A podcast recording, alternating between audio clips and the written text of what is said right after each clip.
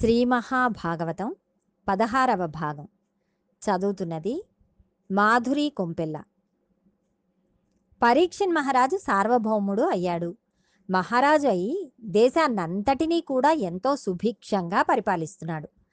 ధర్మరాజు పరిపాలించిన నాడు దేశం ఎంత శోభతో ఎంత కళ్యాణప్రదంగా ఉన్నదో అంత ఆనందంగా ఉంది.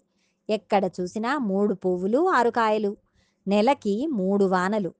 ఎక్కడా ధర్మమునకు లోపమన్నది లేదు. ఎన్నో దిగ్విజయ యాత్రలు చేశాడు. తన మేనమామ గారైన ఉత్తరుని కుమార్తె అయిన ఇరావతిని వివాహం చేసుకున్నాడు.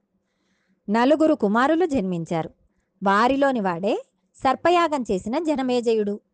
తాను జయించని రాజ్యం లేదు. కురు పాంచాల కోసల కాశీ మల్ల అంగ మగధ మత్స్య చేది అవంతి గాంధార కాంభోజ సౌరాష్ట్ర మొదలైన రాష్ట్రములన్నిటినీ జయించాడు. ఏకఛత్రాధిపత్యంగా విశాలమైన సామ్రాజ్యమును తన పతాక ఛాయలలో అత్యంత సంతోషంగా పరిపాలన చేస్తున్నాడు. పరీక్షిన్ మహారాజు గారు ఎక్కడికి వెళ్ళినా ఒక నియమం పాటించేవాడు. పరీక్షిత్ యాగాలు చేసేవాడు. పరీక్షిత్ యాగం చేసినప్పుడు అందరూ వచ్చి కూర్చునేవారు. ఆయన దేవతలను పిలుస్తుంటే దేవతలు వచ్చి ఎదురుగుండా కూర్చునేవారట. యాగం చెయ్యని వాళ్ళు కూడా ఆ యాగశాలలోకి వచ్చి కూర్చుని దేవతలందరూ వచ్చి కూర్చుని హవిస్సు పుచ్చుకుని వెళ్ళడం చూసేవారు. అంత నిష్ఠాగరిష్ఠుడై యాగములు చేశాడు.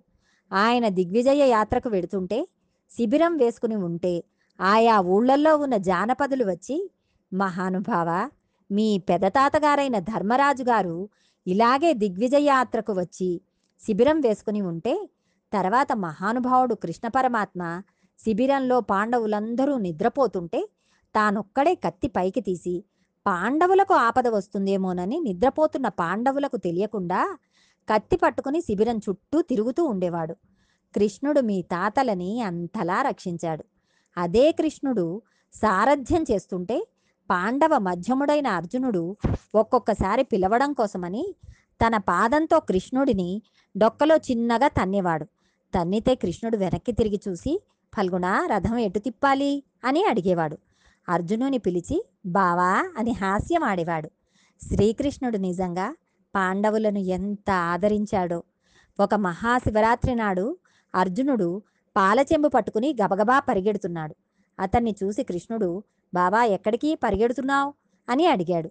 అప్పుడు అర్జునుడు శివాలయానికి వెడుతున్నాను. ఈవేళ శివరాత్రి. అభిషేకం చెయ్యాలి అన్నాడు. అప్పుడు కృష్ణుడు శివాలయంలోనే ఉన్నాడని అనుకుంటున్నావా? ఇదిగో ఇక్కడ లేడా అని పంచెను పైకి తీసి శ్రీకృష్ణుని మోచిప్పలో శివలింగం కనపడింది. అంత శివకేశవ అభేదం.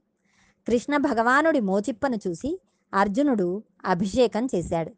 నిన్నే రూపముగా భజింతు మదిలో నీ రూపు మోకాలో అంటూ శ్రీకాళహస్తీశ్వర శతకంలో దూర్జటి పొంగిపోతాడు. అంతటి మహాత్ముడు. కృష్ణుడు పాండవులను కంటికి రెప్ప ఎలా కాపాడుతుందో అలా కాపాడాడు. పరీక్షిత్తు ఆ కృష్ణ కథలు విని తన తాతలు కృష్ణుడితో గడిపిన మర్యాదా పురస్కృతమైన విశేషములను విని కన్నుల నీరు కారిపోయి పొంగిపోతూ పట్టుబట్టలు చీనీ చీనాంబరములు తెప్పించి పాండవులతో కృష్ణుడు గడిపిన రోజుల గురించి చెప్పిన వాళ్ళందరికీ బహుమానములను ఇచ్చేవాడు. ఆ కృష్ణుని పాదముల యందు నిరంతరము రమించిపోతూ ఉండేవాడు. అంతటి మహాత్ముడైన పరీక్షిత్తు పరిపాలిస్తూ ఉండగా లోకమంతా ప్రశాంతంగా అత్యంత ఆనందంతో ఉంది. పరీక్షిన్ మహారాజు దిగ్విజయ యాత్ర చేస్తున్నాడు. అలా చేస్తున్న సందర్భంలో ఒక ఆశ్చర్యకరమైన సంఘటన చూశాడు. దీనిని మీరు కొంచెం జాగ్రత్తగా గమనించాలి. మీరు కేవలం ఒక పురాణ కథగా చదివితే దాని వలన ఎంత ప్రయోజనం వస్తుంది అంటే మనం చెప్పలేం.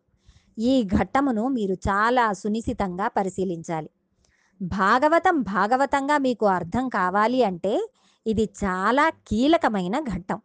ఒక మహాపురుష ప్రవేశం జరిగే ముందు దాని వెనకాల ఒక కీలకమైన సందర్భం ఉంటుంది. ఇప్పుడు శుకుడు వచ్చి కూర్చోవలసిన సందర్భం వస్తోంది. అలా రావడానికి గాను దాని వెనక ఏదో మహత్తరమైన సంఘటన జరుగుతోంది. మీరు ఆ కోణంలో పరిశీలన చేయకపోతే భాగవతమును వ్యాసుడు అలా ప్రారంభం చేసిన రహస్యం మీకు అందదు. భాగవతమును విన్నంత మాత్రం చేత జీవితం మారిపోతుంది.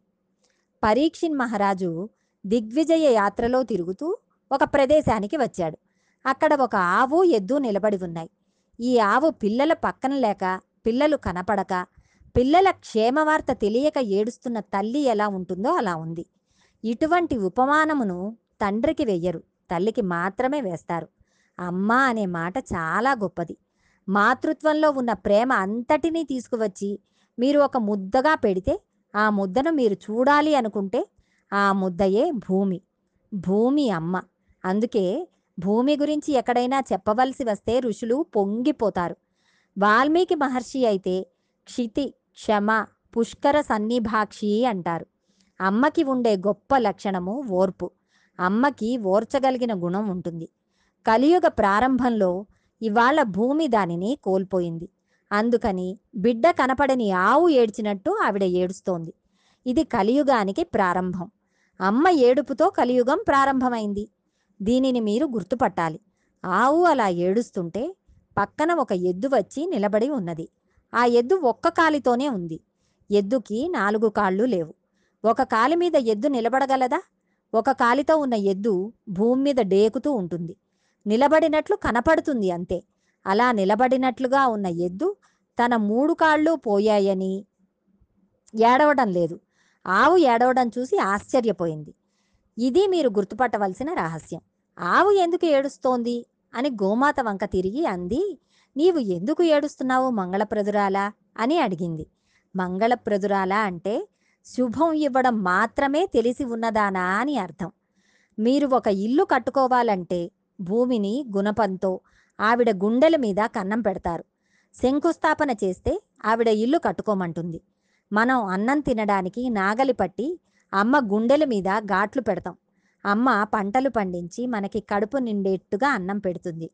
మీరు ఎంత బాధ పెట్టినా కన్నుల వెంట నీరు పెట్టుకోవడం ఆమెకు తెలీదు. మీరు బ్రతకడానికి ఇవ్వడం ఆవిడకి తెలుసు. ఇప్పుడు ఆ గోవు ఏడుస్తుంటే ఎద్దు అడిగింది నువ్వెందుకు ఏడుస్తున్నావు? నీకేమి బాధ కలిగింది? నువ్వు చాలా సంతోషంగా ఉండేదానివి కదా? అడిగితే భూమి అంది. నేను దేనికి ఏడుస్తున్నానో తెలుసా? నాకేదో బాధ కలిగిందని ఏడవడం లేదు. కృతయుగమైనా మరొకటైనా నా బాధ ఎప్పుడూ అలానే ఉంటుంది. ఇక్కడ గోవు బాధపడుతోంది. కలియుగం ప్రారంభంలో ఎందుకు గోవు అలా ఏడుస్తున్నదో ఇప్పుడు చెబుతున్నారు. ఆవు ఎద్దుతో చెబుతోంది. కలి ప్రవేశించాడయ్యా. నేనేడుస్తున్నానంటావేమిటి? నీకు మూడు కాళ్ళు లేనితనమును చూసి నేనేడుస్తున్నాను అని అంది. ఆయనకి మూడు కాళ్ళు లేకపోతే ఈవిడ ఏడవడం ఎందుకు? ఆవిడంది కలి బలవంతంగా రాలేదు. ఈశ్వరుడు అనుగ్రహించాడు. కలియుగం అంటే అతను రావాలి. అతను రావడానికి కాలము దారిని ఇచ్చింది. కాలము ఈశ్వర రూపం. ఆ కలి లోపలి అడుగుపెట్టి పాదములు ఇంకా పూంచుకోలేదు. పరిస్థితి మారిపోయింది. పూర్వం నీకు నాలుగు పాదములు ఉండేవి. ఇప్పుడు నీకు ఒక్క పాదమే ఉన్నది. మూడు పాదములు లేవు. కలిపురుషుడు వచ్చేయడం వలన నీకు మూడు పాదములు పోయాయి అంది. అది మామూలు ఎద్దు కాదు. ఆ ఎద్దు ధర్మము. ధర్మమునకు భూమికి ఎంత దగ్గర సంబంధమో చూడండి. ధర్మమునకు సత్యము శౌచము తపస్సు దయ అనే నాలుగు పాదములు ఉండేవి. ఈ నాలుగు పాదములతో ధర్మం నడుస్తుంది.